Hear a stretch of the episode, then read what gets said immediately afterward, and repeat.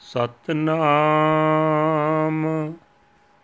ਵਾਹਿਗੁਰੂ ਸਾਹਿਬ ਜੀ ਰਾਗ ਤਨਾਸਰੀ ਮਹੱਲਾ ਤੀਜਾ। ਘਰ ਚੌਥਾ ਏਕ ਓੰਕਾਰ ਸਤਿਗੁਰ ਪ੍ਰਸਾਦ। ਹਮ ਭੀਖਕ ਪੇਖਾਰੀ ਤੇਰੇ। ਤੂੰ ਨਿਜ ਪਤ ਹੈ ਦਾਤਾ। ਹੋ ਹੋ ਦਇਆਲ ਨਾਮ ਦੇਹੋ ਮੰਗਤ ਜਨ ਕੋ। ਸਦਾ ਰਹੋ ਰੰਗ ਰਾਤਾ। ਹਮ ਭੀਖਕ ਪੇਖਾਰੀ ਤੇਰੇ ਤੂੰ ਨਿਜ ਪਤ ਹੈ ਦਾਤਾ। ਹੋ ਹੋ, ਦਇਆਲ ਨਾਮ ਦੇਹੋ ਮੰਗਤ ਜਨ ਕੋ। ਸਦਾ ਰਹੋ ਰੰਗ ਰਾਤਾ। ਹਾਂ ਬਲਿਹਾਰੇ ਜਾਓ ਸਾਚੇ ਤੇਰੇ ਨਾਮ ਵਿਟੋ। ਕਰਨ ਕਾਰਨ ਸਭਨਾ ਕਾ ਏਕੋ ਅਵਰ ਨਾ ਦੂਜਾ ਕੋਈ ਰਹਾਓ ਬਹੁਤੇ ਫੇਰ ਪਏ ਕਿਰਪਨ ਕੋ, ਅਬ ਕਿਛ ਕਿਰਪਾ ਕੀਜੈ। ਹੋ ਦਇਆਲ, ਦਰਸ਼ਨ ਦਿਓ ਆਪਣਾ। ਐਸੀ ਬਖਸ ਕਰੀਜੈ।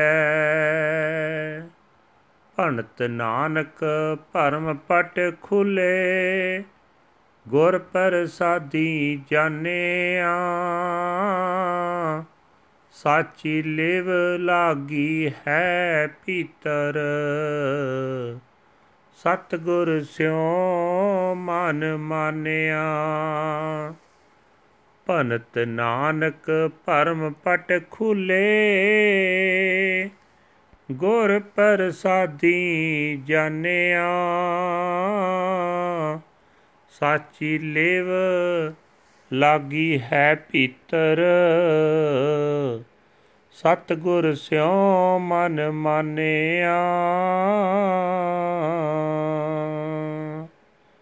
ਵਾਹਿਗੁਰੂ ਜੀ ਕਾ ਖਾਲਸਾ। ਵਾਹਿਗੁਰੂ ਜੀ ਕੀ ਫਤਿਹ। ਇਹ ਹਨ ਅੱਜ ਦੇ ਪਵਿੱਤਰ ਹੁਕਮਨਾਮੇ ਜੋ ਸ੍ਰੀ ਦਰਬਾਰ ਸਾਹਿਬ ਅੰਮ੍ਰਿਤਸਰ ਤੋਂ ਆਏ ਹਨ।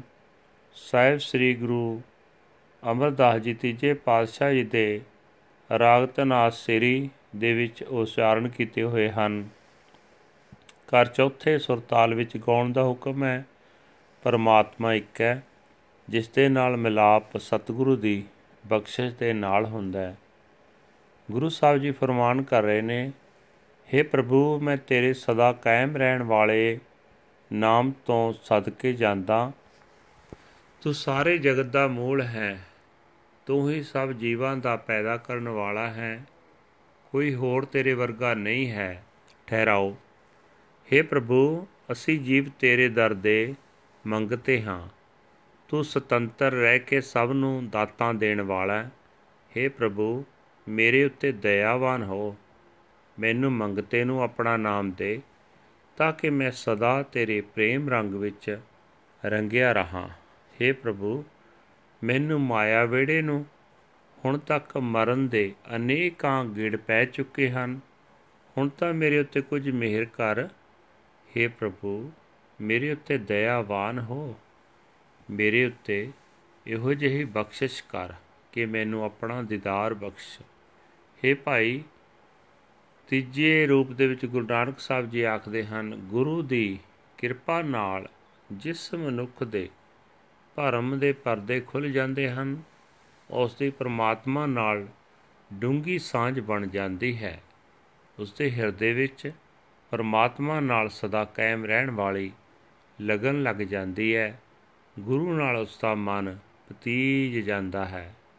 ਵਾਹਿਗੁਰੂ ਜੀ ਕਾ ਖਾਲਸਾ ਵਾਹਿਗੁਰੂ ਜੀ ਕੀ ਫਤਿਹ This is today's Hukamnama from Sri Darbar Sahib Amritsar uttered by our third Guru, Guru Amar Das Ji under heading Rag Dhanasri, third Mahal, fourth house, one universal creator God by the grace of the true Guru. Guru Sahib Ji say that I am just a poor beggar of yours. You are your own Lord Master. You are the great giver. Be merciful and bless me, a humble beggar, with your name, so that I may forever remain imbued with your love.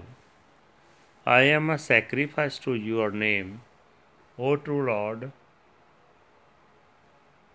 The one Lord is the cause of causes. There is no other at all. Pause. I was wretched. I wandered through so many cycles of reincarnation. Now, Lord, please bless me with your grace. Be merciful and grant me the blessed vision of your darshan. Please grant me such a gift. Praise Nanak. The shutters of doubt have been opened wide.